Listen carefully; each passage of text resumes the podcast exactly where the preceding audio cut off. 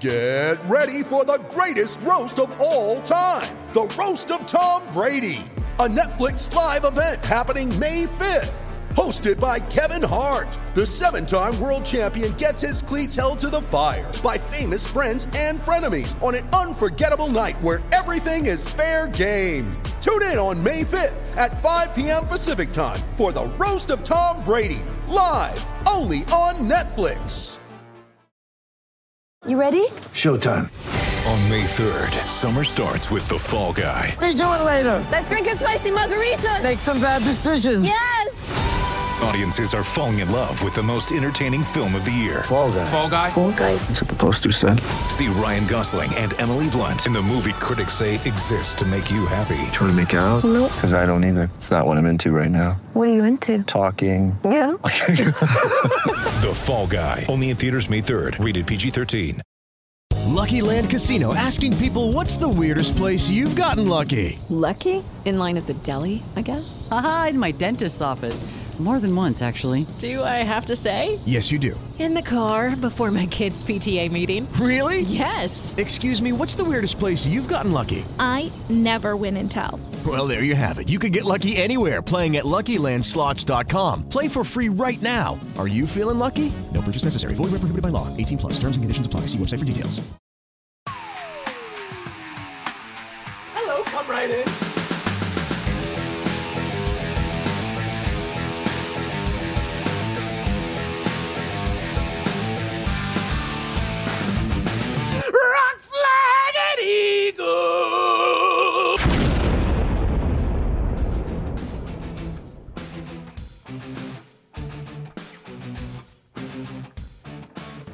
All right, welcome everybody back to another edition of Chairgate, and I'm your host, Rattlesnake, coming at you live from a closet inside my parents' house in Myrtle Beach, South Carolina, because we're all stuck in quarantine, and this is just how we live now. This week's episode is brought to you by Chronic Boredom.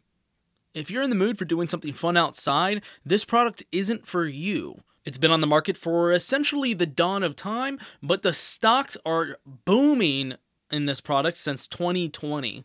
And to help us get through some of this chronic boredom that we're all suffering from right now during this quarantine, I have a very exciting episode for you this week. My special guest on this week is Randy the Plumber. That's right, the man, the legend himself, the TikTok champion, the NASCAR guru. Oh, shit! And if you thought that was a clip from Randy, that wasn't. That was from me. But in this interview I have with him, he helps teach me how to do his oh, shit. You know, I didn't know what to expect having Randy on the show. The guy's a lot of fun, obviously, on TikTok, and I'm sure everybody that listens to my podcast knows about Randy the Plumber. If you don't, go check out his TikTok right now. It's hilarious. But I'm going to be honest, I didn't know what to expect going into it. What I didn't expect is how knowledgeable this guy is when it comes to NASCAR. In the back of my head, I was like, is this guy playing a character? You know, Randy the Plumber, a NASCAR fan in Mississippi. No, absolutely not. This guy is 100% legit. He is real, and he knows his shit when it comes to NASCAR. Super, super fun conversation.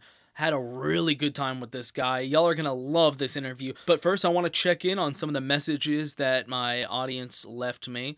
For anyone interested, I have a number set up that you can call, you can leave me a voicemail, you can ask me a question, or just give me a topic to talk about, and I'll do my best to get to those messages. The phone number for that is 910-742-0411. That's 910-742-0411. And I apologize if I'm not getting to everybody's messages this episode. Me and Randy's conversation lasted a little longer than I thought, but it's that good of a conversation. Y'all are going to love this interview, like I said. So let's just dive into the first couple that I'm seeing, or at least the people that I'm recognizing. Hey, Chairgate, and this is Colton Cranmore. Everyone always gets up in arms about November about Kyle Busch's 2015 NASCAR Championship. How he missed about half the season, came back, kicked ass, and won it under this new format that we've got. But in 1973, when Benny Parsons won the title, he only finished on the lead lap one time that entire season, and that was his win at Bristol. So I want to know, who do you think is the least most deserving champion that NASCAR has ever seen in any of its series? All right, Colton, thanks for calling in, and that is at Cranmore Colton. Good buddy of mine on Twitter, also known as the arch nemesis of Darian from Black Flags Matters. But very interesting question, Colton. That's a tough one because honestly, I don't have a least deserving NASCAR champion. And I know a lot of people have different opinions on this. But in my opinion, you win the championship, you win the championship. There's not much else I can say about it. The thing with Kyle Busch, he had a legitimate reason for not being able to race in all those races. I mean, he broke his legs and the guy came back and kicked ass. That's like Tom Brady, you know, only playing half the Super Bowl against the Falcons and still winning. And then the Falcons saying, well, Tom Brady only played half the game. I mean, they don't deserve to win the Super Bowl. The guy came back from a tough injury and whooped ass. So, like, I think he deserves it. I know a lot of fans think otherwise, but that's just my stance on it. A few other good ones that people, you know, talk about for undeserving champions would be Austin Dillon in the Xfinity Series Championship. He didn't win a race that season, I believe, and I mean, I'm an Austin Dillon fan, so I still think I'm in the camp that if you win a championship, more than likely, you know, you deserve to win it because that means that everybody else didn't step up to the occasion. They didn't do enough to prevent you from winning the championship. Another big one that I've read about doing some research was Bill Rexford in the 1950 championship. He only ran 36 races in his entire career and only got one win in his entire career. And yet he is a NASCAR champion in 1950. So like I said, there's definitely people out there that'll make, you know, certain arguments for one way or the other.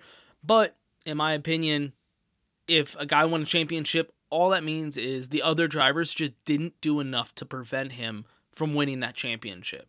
Hang on, let me put you on hold. I got another line. Hi, Rattlesnake. Johnny Thomas here. First time, long time. Big fan of the show. Also a big fan of Erska. I've been watching a lot of races, and the amount of talent you assembled with Christian Eckes and part-timer Chris Wright, you're not getting the results out of Chairgate Motorsports like you wanted. I was just wondering, do you feel like the blame will start getting put on your shoulders now? I'll hang up and listen, thanks. Of course, I'm going to get a call about Erska. Of course I am. And of course it's going to be Johnny Thomas. Big fan of Erska, Johnny, are you? Are you a big fan? This guy created Erska. And I love Johnny. He's been on the show before. He's awesome, dude. If anybody listening to this episode doesn't know, Erska is an iRacing series that my podcast competes in. I sponsor a car. I have Christian Eckes, the driver for Kyle Busch Motorsports. He drives my number 69 Nice car in that series. It's definitely the best car of all time. It's the best race car of all time, virtual or reality. And my part-time driver, Chris Wright, also an incredible driver, and he's been super supportive, always there when I need him, very reliable. Both drivers always driving the car up front of the race. And I guess this goes back to why Johnny called, because he's asking, what the hell's going on? Here's what's going on, Johnny. Maybe there's a conspiracy. Maybe you're involved in this, because every time the 69 is out there, it is targeted. Hell, this week, on Monday, Christian Eckes went flying through the fucking air and sliding on the roof of the car. I think there's a conspiracy behind this whole thing. I think nobody wants to see Rattlesnake and the Chairgate car get in victory lane.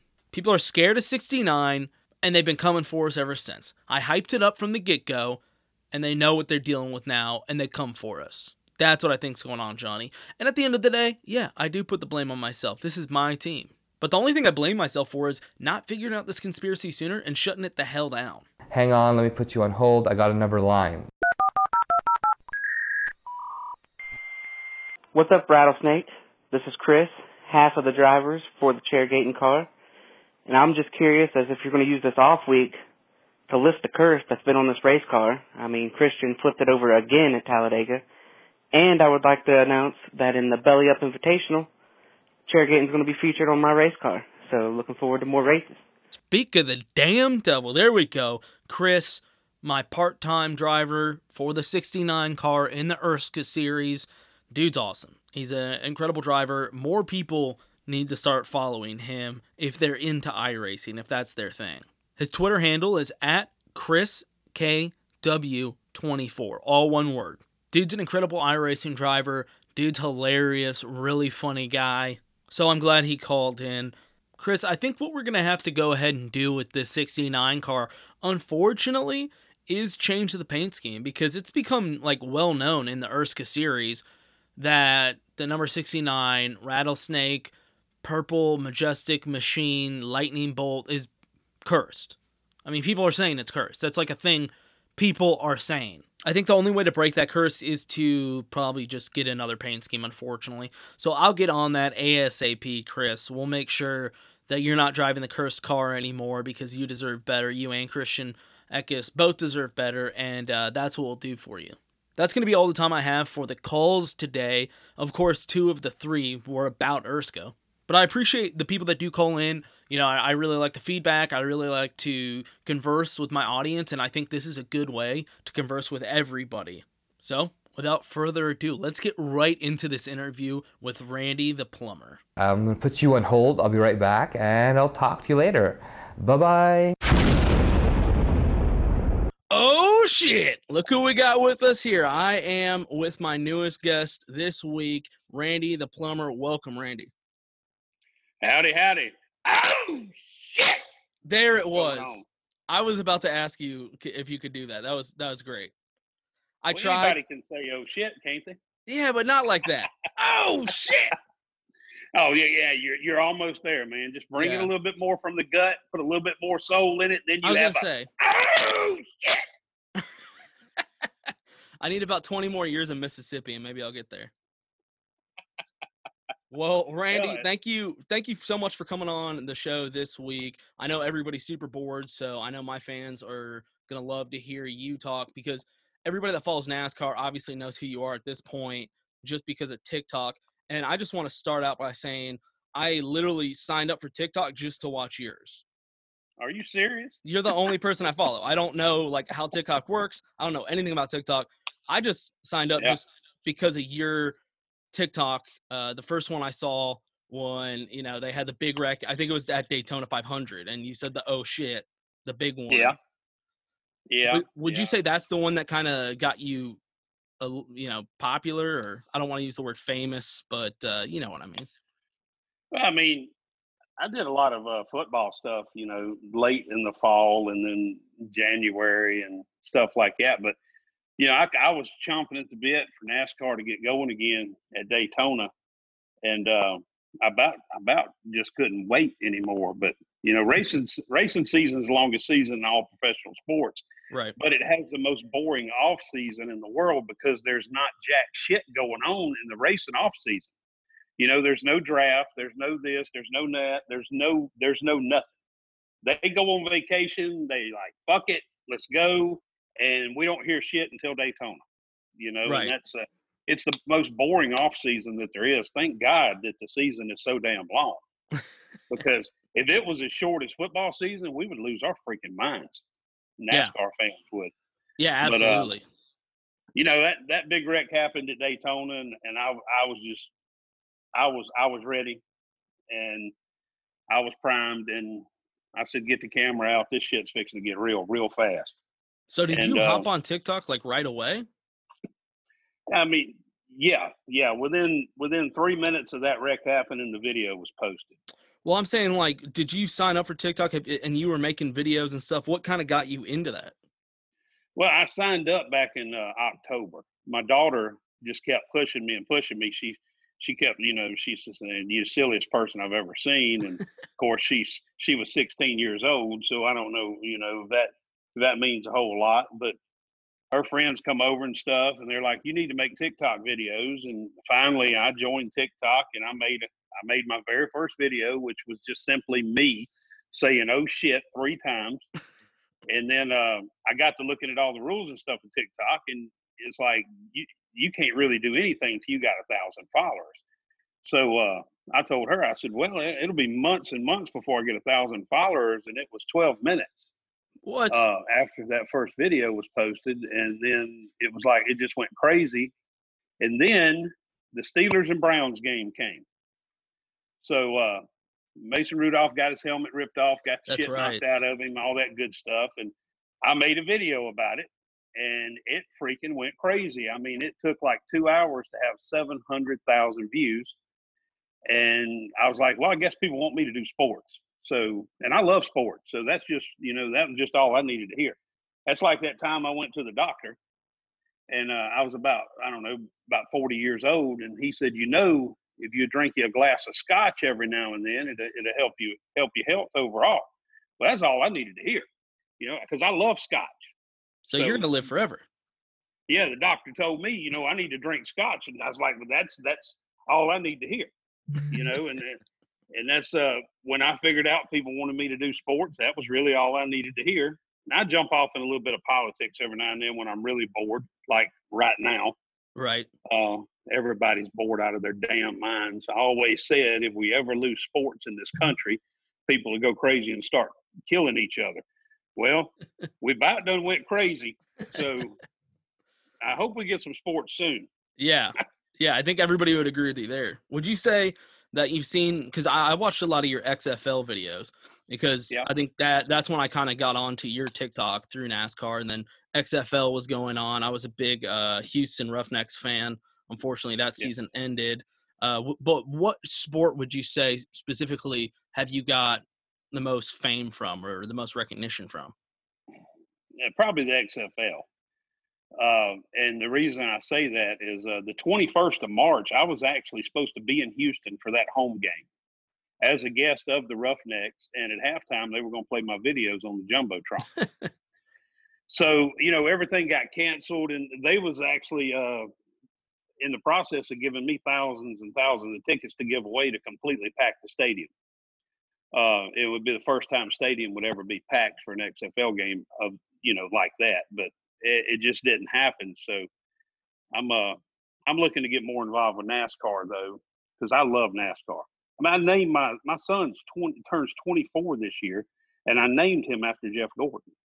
No way. You know, I did. I was going to name my second son after Bobby Labonte, and I was told that wasn't going to happen.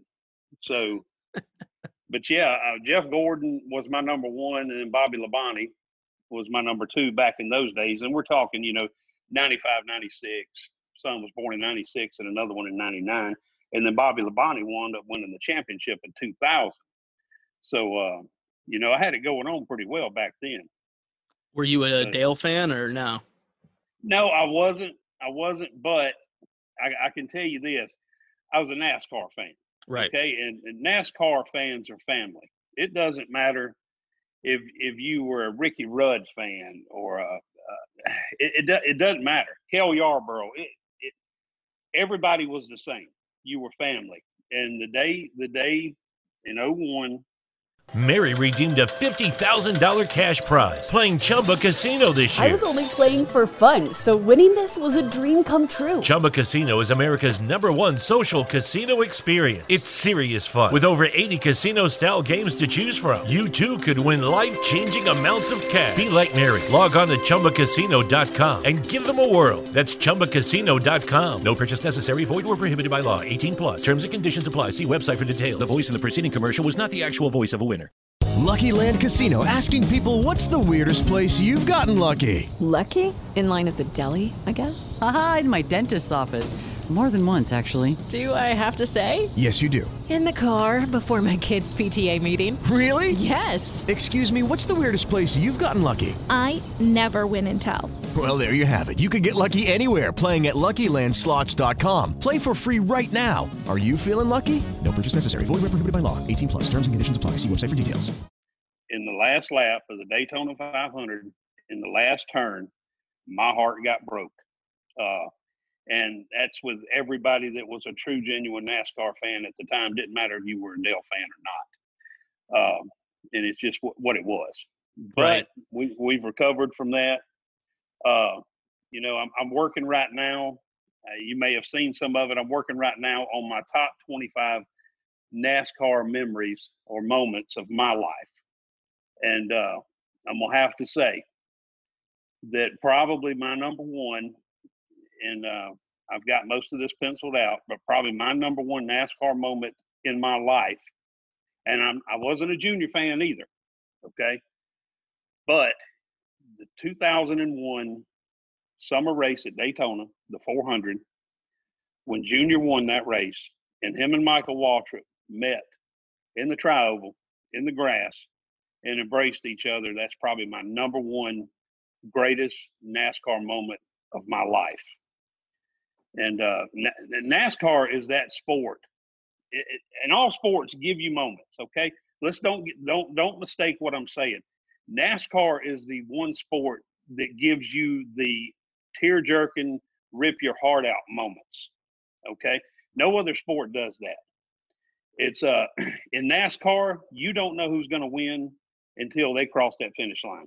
Right. In football, the game may be out of hand in the second quarter or the third quarter. And most of the time, probably 80% of football games, 80% of baseball games and basketball games, you know who's going to win when either the last strike is thrown or the buzzer goes off or whatever, or the last whistle's blown. But in NASCAR, you don't know these things.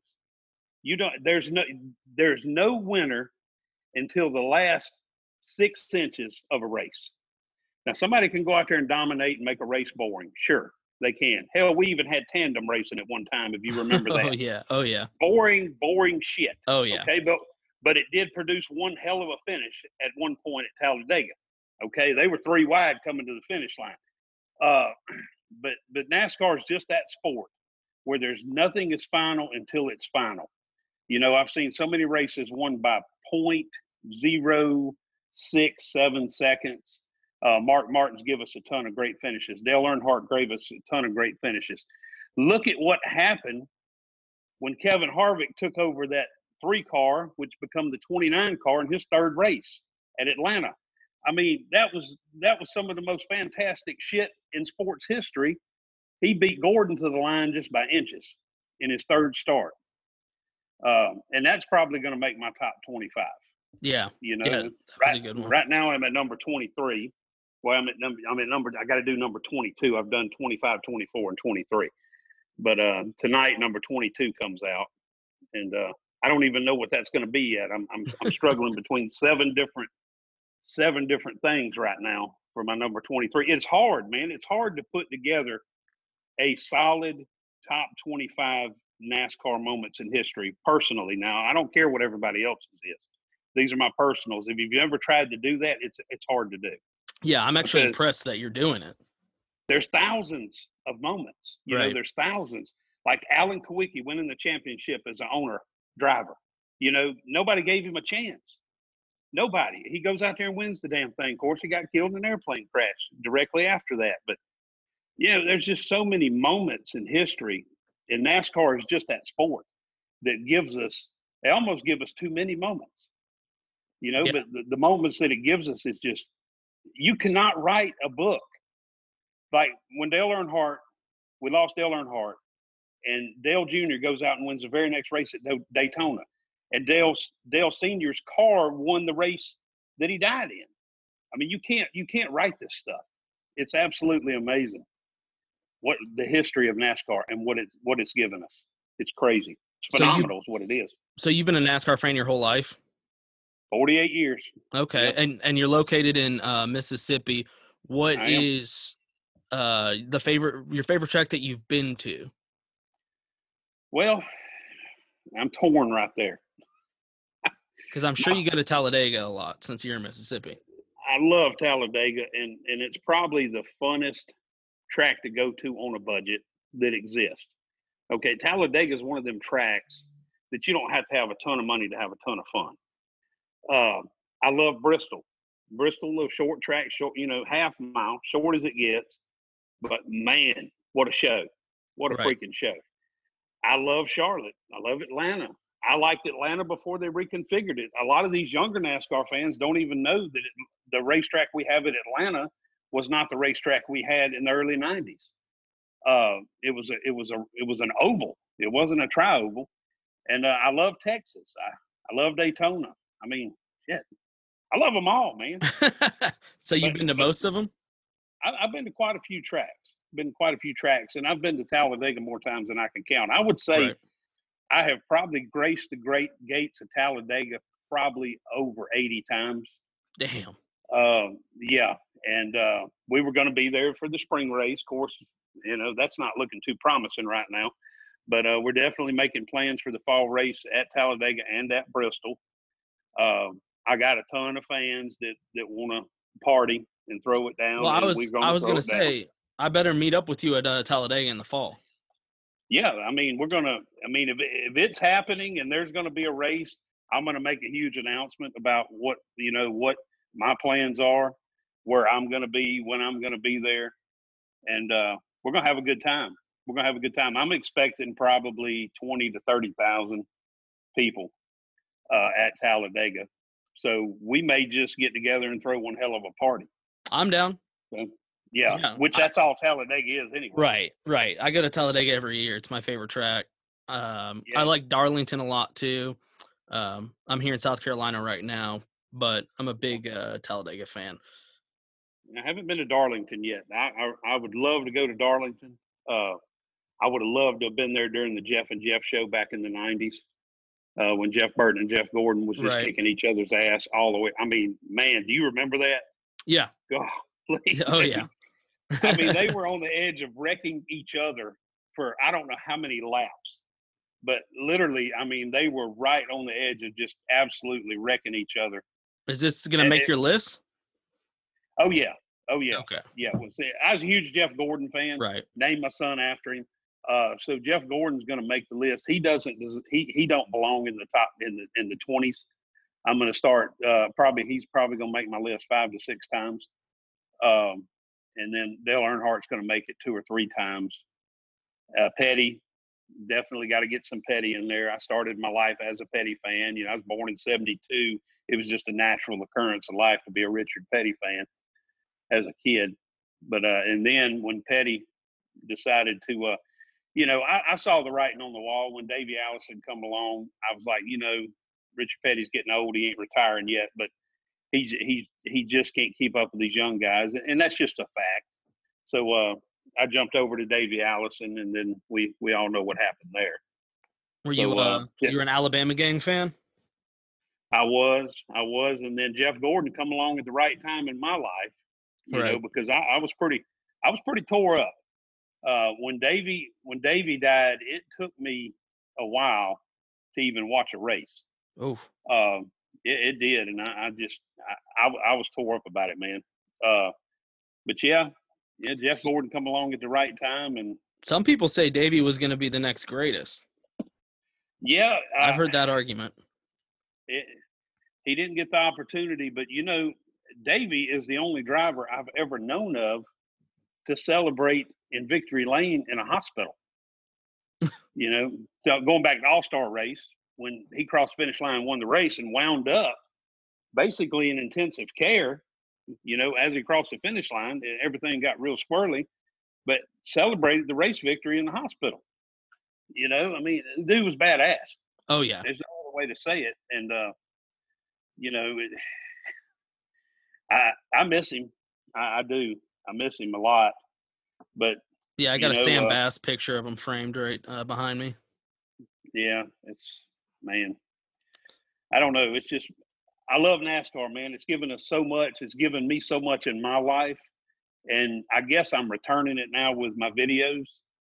But doing this top 25 NASCAR moments, I'm telling you, it was a tough thing to start. I mean, where do you draw the line? What's number 25? How do you count this thing down throughout the thousands of moments that have impacted my life? And it's Jamie McMurray coming out winning in his second start, filling in for Sterling Marlin. That's got to be on there. That's got to make that list. Something that had never been done before. I mean, who goes out in their second start, wet behind the ears, and wins a cup race? You know what I mean? You don't go out and win cup races in your second start, not even your third or fourth. I was gonna say, maybe Daytona 500. Yeah, I mean, you got Daytona, Talladega. All those races are wild cards. Right. Brad Keselowski proved that in that 09, that underfunded team. That crash is definitely making my top 25. I just got to figure out where to place it. That was a crazy crash. And I hate using crashes in my top 25, but they all walked away. Right. And, I mean, it's NASCAR. You're going to have them. It's 25 of the greatest moments. I mean, there's going to be some wrecks in there. Oh, yeah.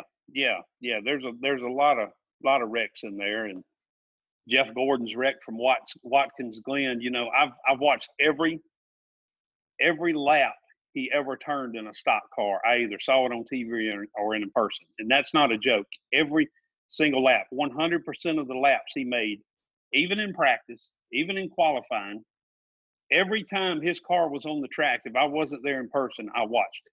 So what do you think of William Byron then? Well, I think he's a good kid.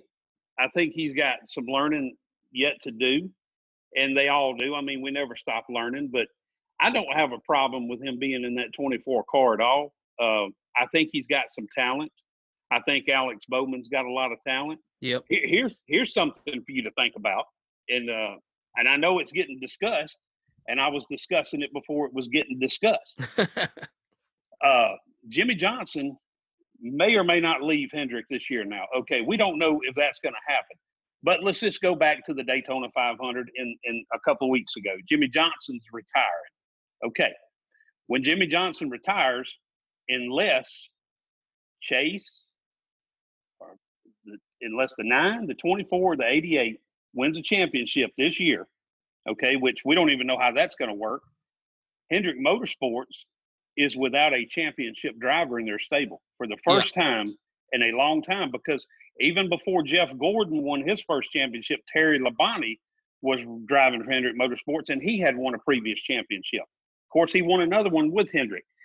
But I was talking about the fact that I think Keselowski's coming to the Hendrick stable before this was ever a discussion, because, and here's the reason I say that. First of all, Keselowski's become stagnant at Penske. Okay. Yep.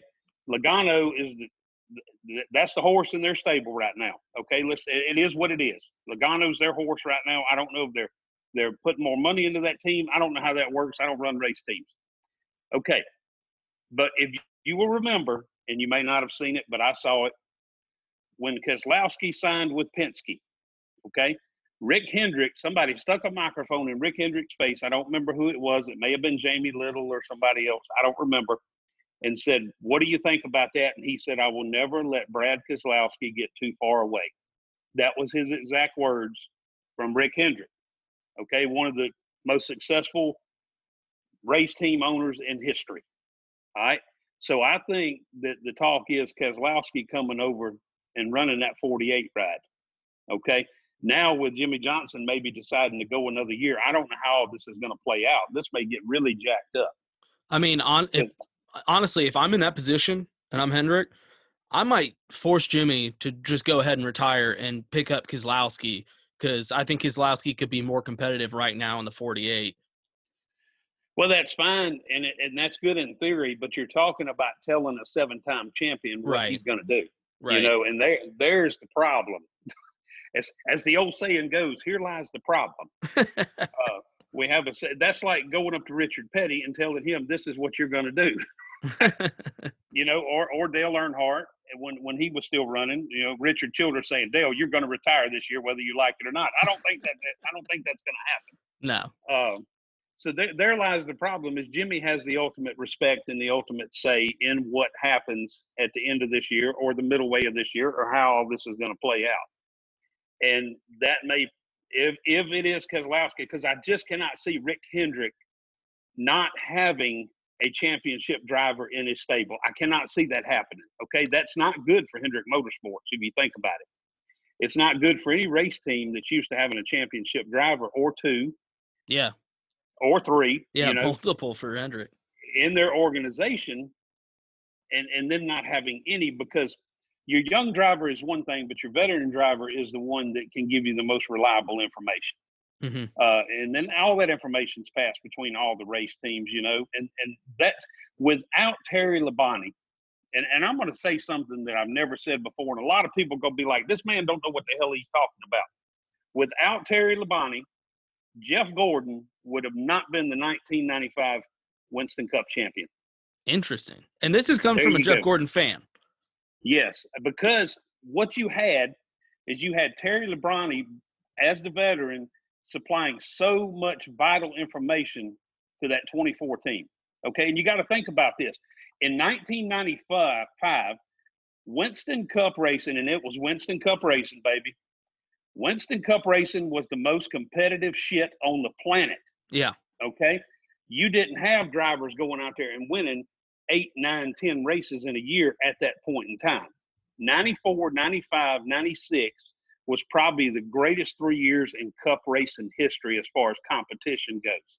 Mary redeemed a $50,000 cash prize playing Chumba Casino this year. I was only playing for fun, so winning this was a dream come true. Chumba Casino is America's #1 social casino experience. It's serious fun. With over 80 casino-style games to choose from, you too could win life-changing amounts of cash. Be like Mary. Log on to ChumbaCasino.com and give them a whirl. That's ChumbaCasino.com. No purchase necessary. Void where prohibited by law. 18+. Terms and conditions apply. See website for details. The voice in the preceding commercial was not the actual voice of a winner. Okay, you had to have all your shit together, and I do mean all of it together, to go out there and compete and win a race. Every detail had to be perfect. It's not like that now. There's so much money flying around that can win you races now. But in 95, 94, that era, you didn't have a chance. So without Terry Labonte, and I've never said this before on any podcast, I've never said it to another human being. This is the first time this has ever been heard. Okay, I like it. But without Terry Labonte in 1995 being a previous Cup champion, feeding the information to Ray Everingham and Jeff Gordon and the rest of that 24 team, I don't think he would have been the 95 Cup champion. That is a hot take. Now, here's where it gets real interesting. Jeff Gordon was able to return the favor the following year. And Terry Labonte had the longest dry spell between two championships in history of NASCAR. Yeah, and Jeff Gordon could have changed that in 15 at Homestead, but it just didn't work out. But yeah, it's all this all this racing is a give and take between these race teams. If you have teammates that don't gel, you're screwed. You are screwed. If you've got one teammate in your stable that is not a team player, you're totally screwed. That's why Gibbs right now is so good. Those guys are all gelling like a felon right now together, okay? They all hang out together. They all like each other. Who wouldn't want to be teammates with Denny Hamlin and Martin Truex Jr.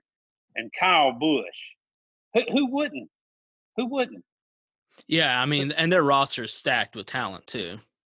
Yeah, I mean, and they're all getting along really well, and that's what happened at Hendrick during the 90s. Everybody was getting along really well, and then here come Dale Jr. into the mix, and he fit like a glove. You couldn't ask for a better fit into the Hendrick organization.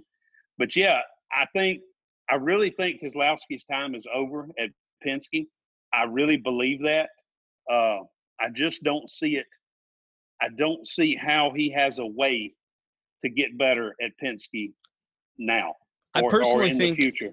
I personally think if Jimmie Johnson does decide to stay because of this season, I could see Keselowski staying with Penske one more year, and because it benefits both people. I mean, you know, Penske could potentially get, you know, 1 or 2 more wins out of Keselowski with him staying another year, and Keselowski gets to wait for that 48 to open up, which is the only other ride you would want to leave that 2 for, really. Yeah. Yeah, and I could see that happening possibly. You know, there's a lot of behind-the-scenes stuff that goes into this, and we don't understand that. Right. We don't want to understand that. I think it would – if I understood how – all the race teams operate and how all the negotiations happen, I probably would never watch racing again because it would probably ruin my interest in it. I'm a fan, and that's what I need to remain as a fan. It's not a business for us. It's a sport. You know, and I have an opinion. You have an opinion. We also all have an asshole. You know what I'm saying? And I remind people of that all the time. I said, yes, you have an opinion, but you also have an asshole. Don't forget that. You know, and that's just what it is. But if you look at the history of what's happened to different drivers, okay, and you've been able to look at it and see the stats. Okay, when Jeff Burton left the 99 ride, okay, and Carl Edwards stepped in, Carl Edwards immediately started winning. Carl Edwards started ripping the track up. So what was the difference? You had a different driver, same team, right? But all of a sudden, that team's winning a ton of races. Yeah. You see what I'm talking about? Yeah. Yeah, no, that's a good point. Kevin Harvick left Childress. Right. Immediately goes out and wins a championship. You know, and it's not the organization. It's the fact that everything doesn't gel. Okay, you like Tony Stewart fires Darren Grubb after he wins a championship. Okay, this is the most insane thing I've ever heard or seen in my life because of something that happened earlier in the season. He told him after Homestead, "I'm firing your ass."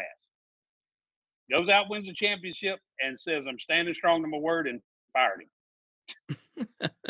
I mean, you know, something was amiss. Even though they won the championship, something was amiss. And that's what happens inside these race teams. If your driver and crew chief are not on the same exact page at every moment, you're not going to be successful. You know, Ray Everingham and Jeff Gordon, perfect example. You give Jeff Gordon another crew chief and he does not have the same success as he had with Ray Everingham. It's that simple. Ray Everingham wanted to go out and form his own race team. He did. He never really found the success that he had with Jeff Gordon because he didn't have Jeff Gordon. You know, and it's Larry McReynolds and Dale Earnhardt. Look what happened. Dale Earnhardt tried to win the Daytona 500 for how many years? Right. Something always happened. Larry McReynolds is now his crew chief. Their very first race together. What happens? Dale Earnhardt wins the Daytona 500.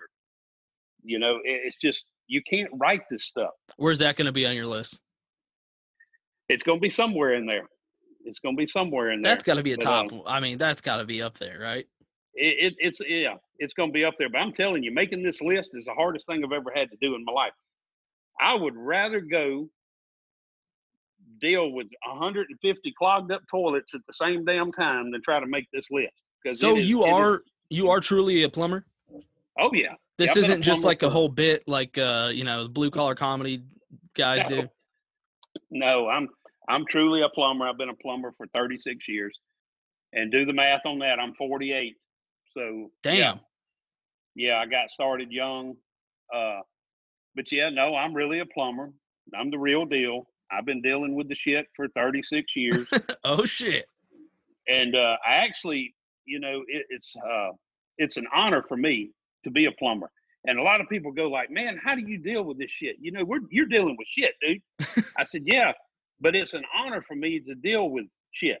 And they're like, I don't understand this. Well, I explained it to them. I said, look, when a person calls me, most likely they're at one of their lowest points in life. That means that there is shit all over their bathroom, in their bathtubs normally, and they're in a desperate situation. A lot of times they're crying on the telephone. I calm them down, tell them a couple of jokes, you know, and then I get over there, we take care of the problem, we help them clean it up, and we get out of there. But it's actually an honor for someone to call you when they're at one of their lowest points in life, and they're dependent on you to make everything better quickly as possible. And that just, you know, I love what I do. I love it. I get to be somebody's hero every day. And there's not a lot of professions where you get to say that. Yeah, that's awesome. You know, and no one... And another thing is everybody's happy to see me coming. When I show up at somebody's house or business, they love me. They're like, oh, yeah, man, come on in. You know, they are ready to see me, and they are happy as they can be that I am there. And that goes for every plumber in America, every AC guy, right? Every electrician. You know, that working in the trades is probably the most satisfying thing that a person can do. There's no desk. There's no, you know, there's no break room. There's no water fountain to have discussions around. There's none of that. There's shit, toilets, and more shit. And that's just as simple as it gets. You're not ever doing any TikToks from work? No. I thought about actually, and this is probably the craziest thought I ever had, and I don't know how well it would go over, but I've learned something through these past few months. Evidently, people like my stupid ass. You know, and I don't know why. I really couldn't tell you why, but I thought about filming my own damn reality show and putting it on YouTube TV. Yeah. You know, with this coronavirus going on, you can't really get close to anybody. But my kids tell me if there was ever a show about my life that it would be the highest rated shit ever watched on TV, because my son's, that's the way he tells it. And he's 20 years old. So, you know, I don't really get on to him about much anything he says, but he tells me all the time, he says, you are probably the craziest son of a bitch that ever lived. And I'm like, maybe. And he said, there ain't no damn maybe. You know, when he was in high school, any given Friday or Saturday night, you know, teenagers like to go out. Oh yeah. They like to go out. We have beaches here. We got all kind of stuff going on. Not my son and his friends. Oh no. Typically on a Friday and Saturday night, even though they all had cars, there was 50 to 75 of them at my house, in my backyard, around a fire, wanting me to tell them damn stories all night. And I'm like, man, y'all should be out, you know, partying and stuff and having a good time. They're like, oh, hell no. We can do that anytime. How often can we hear these crazy ass stories? You know, and I'll just give you one example. Just one example. Okay. And I don't tell a whole lot of shit from when I was young, but I'll tell you this one. I was in the 10th grade, and every morning, literally, we had they may still have intercoms in high schools nowadays. I don't know how they do things. Don't really care. But every morning we had morning announcement, had Pledge of Allegiance every morning, and we had the national anthem every morning. Okay. Most mornings we'd have a prayer over the intercom. It'd be short, but most mornings. And then after all that was done, every single day of school without fail, the next thing you heard is Randy, not a last name, no last name necessary. Randy, come to the office every day.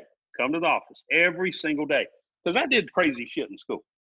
Well, this one particular morning, now this was, let me go back to the night before. Me and four other buddies went and stole the principal's car. Okay, he had a 74 Volkswagen Beetle. We stole his car. He lived on school property. He lived right next to the high school. We stole his car. We drove it over to the office. Well, we actually pushed it most of the way, and then we cranked it up after we got far enough away from his house. Drove it to the office, broke into the office, okay? Broke into his office. Then we dismantled his car, and we put it back together inside his office. And we knew that shit was going to get real the next day. The engine and everything? Oh, yeah, the whole car. You could have cranked it up and drove it right through the wall. The old Volkswagen Beetles were very easy to take apart. Very easy. It only took about 3 hours to completely take this thing apart and put it back together inside his office. So that morning, after when announcements were done, I heard, Randy, do not walk, do not run, sprint to the damn office right now. And I was like, oh, okay. He must have found his car. And you know, there's 2,000 students at this high school, but there's only one person that's crazy enough to do anything like this. And they all know who it is. This was one of many instances. So I walk in the office, the lady walking in the office, I won't call any names. She says, you need to just go on in his office right now. So I walk in there, I sit down on the front bumper and of his car, and I look at him and I say, what's going on? And he said, well, I know you did it now. And I said, I did what? He said, let me explain something. He said, a bunch of people have come into my office this morning, and every damn one of them, as soon as they walk in here, they go, why the hell is your car in your office? But not you. Not you. You walk in here and you sit on the damn bumper and you look at me and go, what's up? Because you know why the damn car's in the office. It's a good point. And he says, I don't want to know any names. He said, I don't want to know anything. He said, you and whoever did this, because you didn't do this by yourself, y'all got exactly 4 hours to get my car out of my damn office and have my car running again sitting out in front of this office. So I had to go round everybody up, and we went and took his car out of his office. I don't know how he knew I did it, but I sat right down on the damn bumper. You know, like it wasn't shit. Nowadays kids would get arrested for that. Oh yeah, man. I mean, I tell my kids all the time, I said, I'm sorry y'all's life sucks. I said, I really am. And I said, you know, I was born in 72. I grew up in the 80s. No finer time for a kid to grow up in America than the 80s. And I mean, to tell you that, I don't care what anybody says, the 80s were the shit.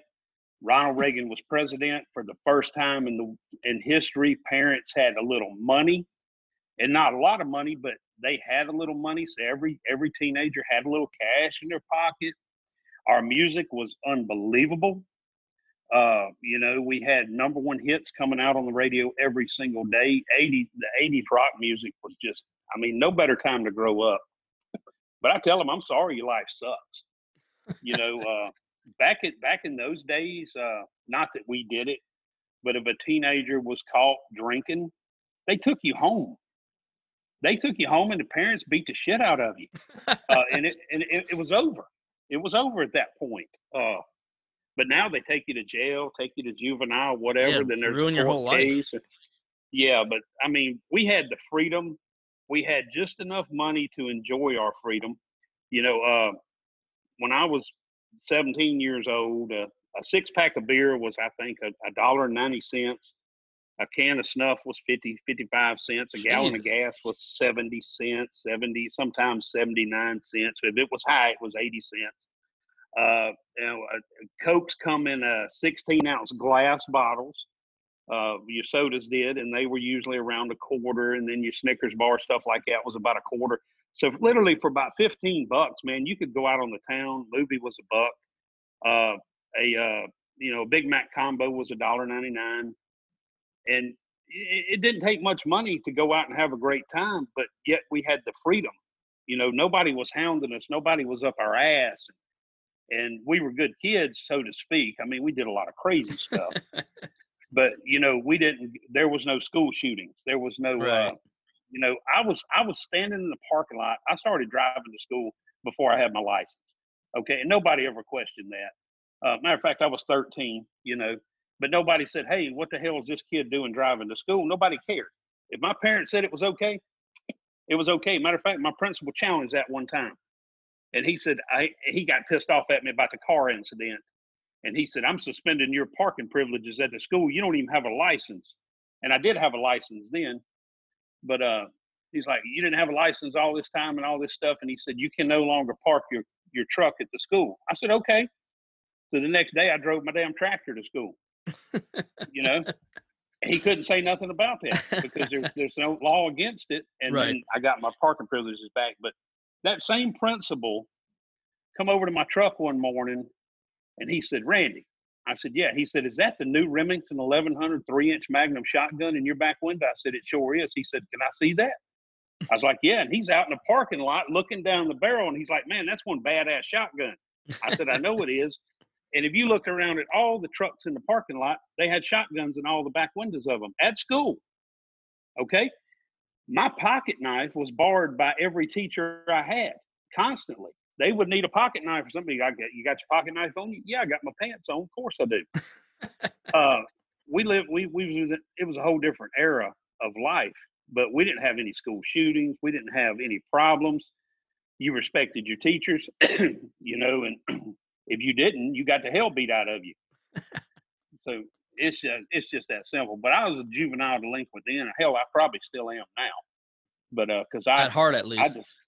I decided last year, the year before that when my son was a senior in high school, that I was going to have to go out and teach them the proper way to roll a house during homecoming. And I did. I went out and taught them the proper way to do it because they were screwing it all up. I said, they were showing pictures, and I'm like, that's not how you roll a house. I said, if you're going to roll a house, you roll the damn thing right, or you don't do it at all. Do you have any tips for all of us? Yeah. Build you a toilet paper throwing device. Giant rubber band and a piece of cardboard. You set that roll of toilet paper in there, and you roll off about 10 foot of it and step on it, and you turn that baby loose, it's going clean over that house. Yeah. Yeah. Or it's going to go 100 foot up in a tree. Well, if you had a reality show, I would absolutely watch it. Yeah, I'm thinking about it, man. I really am.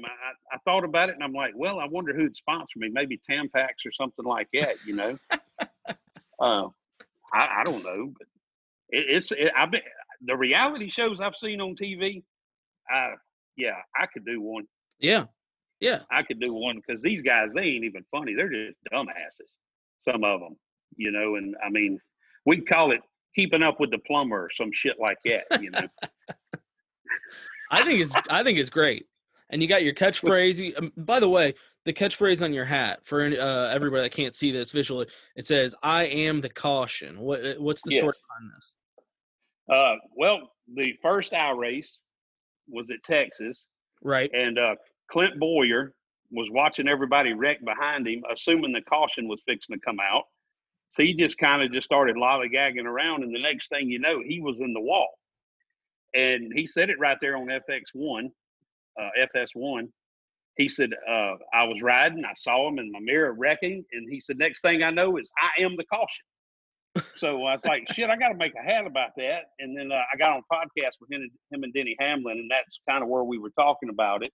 And I told him, I said, you know, I'm not big on this iRacing, but just one weekend, I got a new phrase in life. And he's like, what are you talking about? I said, well, I used to live by the phrase, if you ain't first, you're last.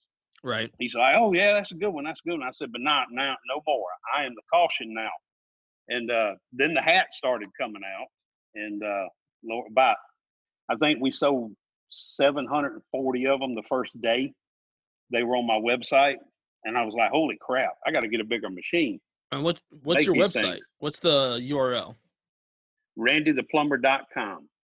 Okay. Just like it sounds, just spells just like it sounds, RandyThePlumber.com. That's where you find my jackass and all my crazy merchandise. And I got a little bit of it, you know. We're working on some new stuff every day. But, yeah, I got oh shit hats on there, and I got a hat on there that says class of 2020, the year shit got real, for the seniors. And it doesn't say shit on it, though, because they're high school kids. It says S, the hashtag, the @ sign, and then T. Oh, okay. Instead of saying shit, you know, it's a clean version of shit. Right, for the high school kids. Yeah, I tell people all the time, you wear it at Walmart, but I wouldn't wear it to church. You know what I'm saying? That's fair. But we can't go to church right now, so we can't hardly go to Walmart right now. But, well, you know, pretty much everybody that comes on my podcast, I like to send them some of my Chairgate and podcast merch. So if I send you something, I'll send you a link, and I'll let you pick it out. Would you wear it on one of your TikToks? Oh, yeah. Yeah, so as long as it ain't like thongs or nothing like that. No, I don't do that. No, it's NASCAR merch. It's all NASCAR shirts. Oh, yeah. Yeah. Yeah, I'm good with that, man. All right. You got to give me a shout-out on TikTok because you're so famous now. I don't know about the famous part, but I tell you what I am. I'm just like Freddie Mercury. That's what I am. I'm a misfit, making a bunch of misfits laugh, and we all belong to each other. How about that? I like that.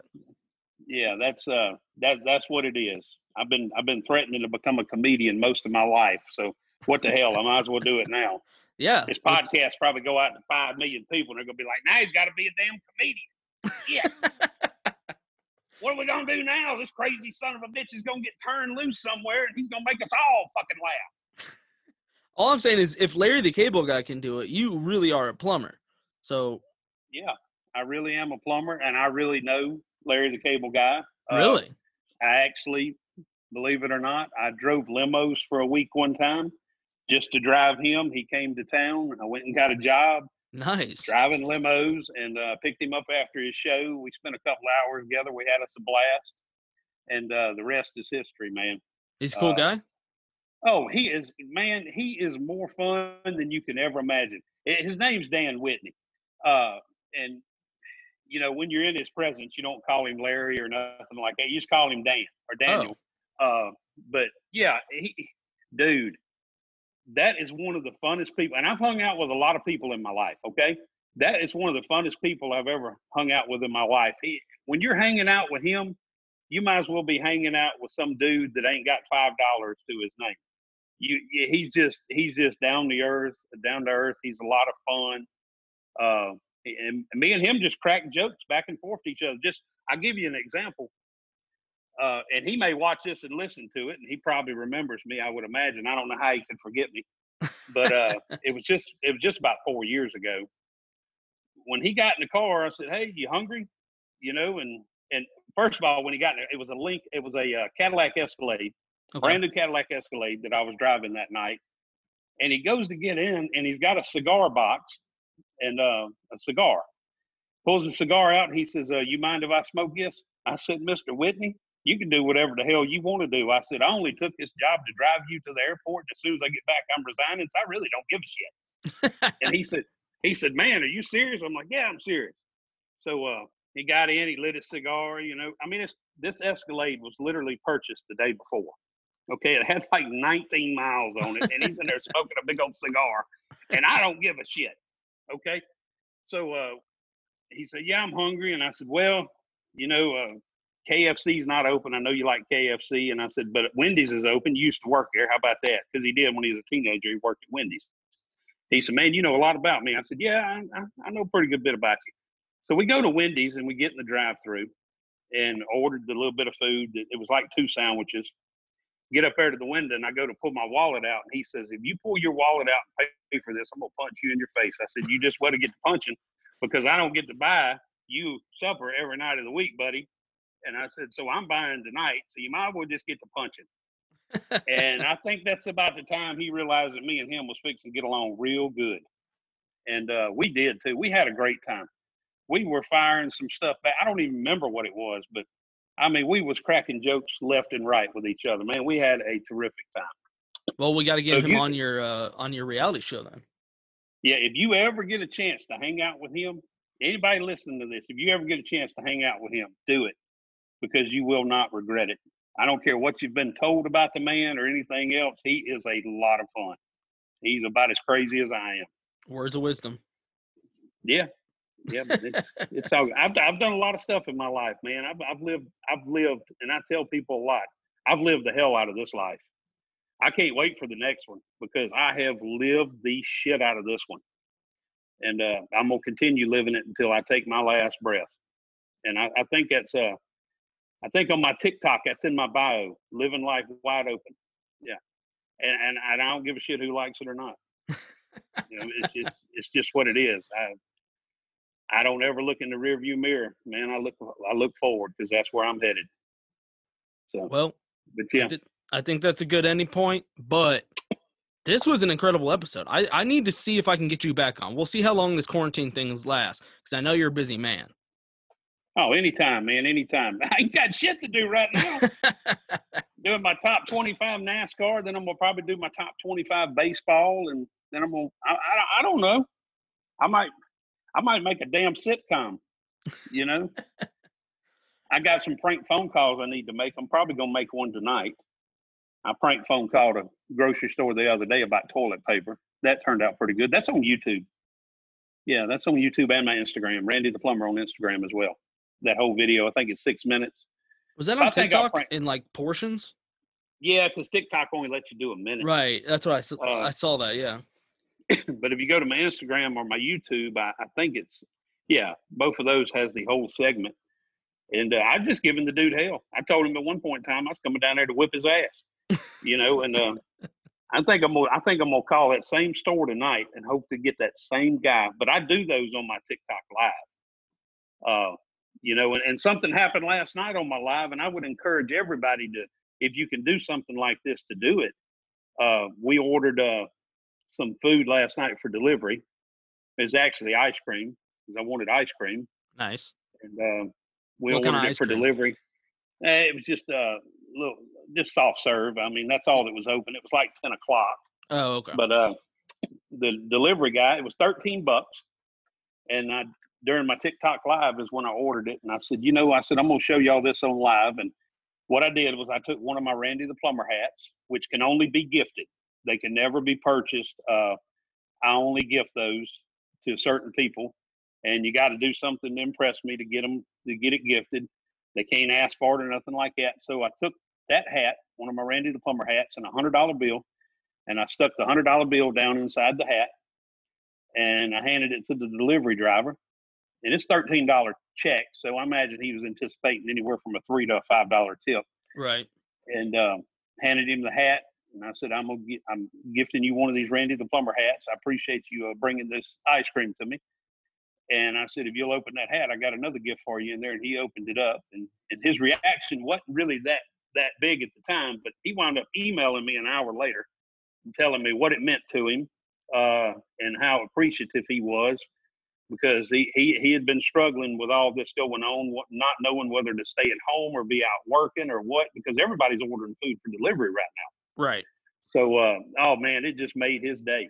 It just made his day. That, and I would encourage anybody, it doesn't have to be $100. Just if you got food delivered and you can give them a generous tip, do it, because these people are, man, they're out there not knowing where they're going, what they're walking into. You know, they could be opening the door up to a house that's full of this virus. They have no idea. So essentially, they're risking their lives to bring us food right now.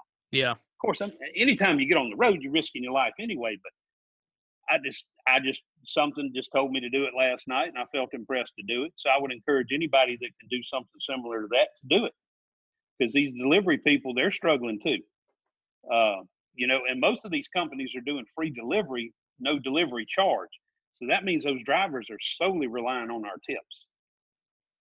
So, but yeah, just a cool little thing from last night. All right. Well, what's the TikTok? How do people find you on TikTok? It's Randy_the_plumber. Okay. The same on Instagram.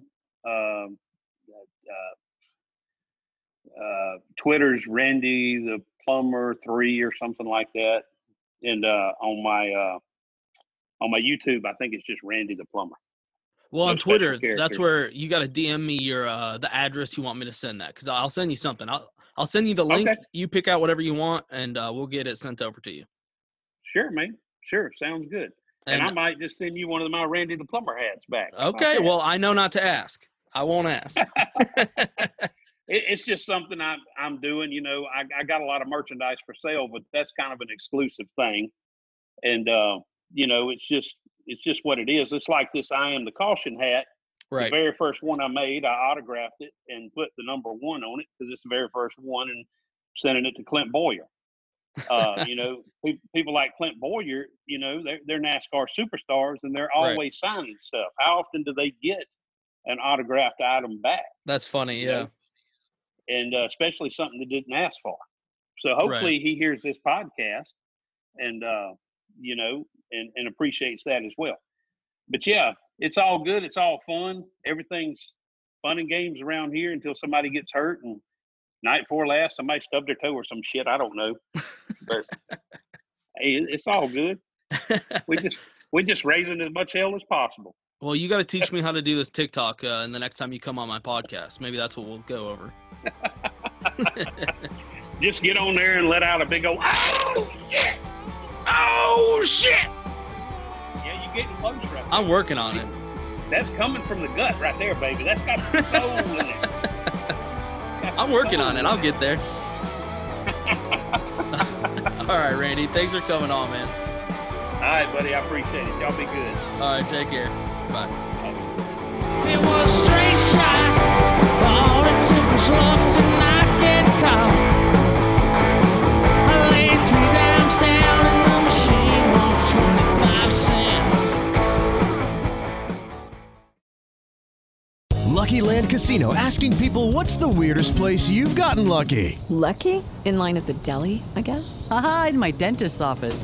More than once, actually. Do I have to say? Yes, you do. In the car before my kids' PTA meeting. Really? Yes. Excuse me, what's the weirdest place you've gotten lucky? I never win and tell. Well, there you have it. You can get lucky anywhere, playing at LuckyLandSlots.com. Play for free right now. Are you feeling lucky? No purchase necessary. Void where prohibited by law. 18+. Terms and conditions apply. See website for details.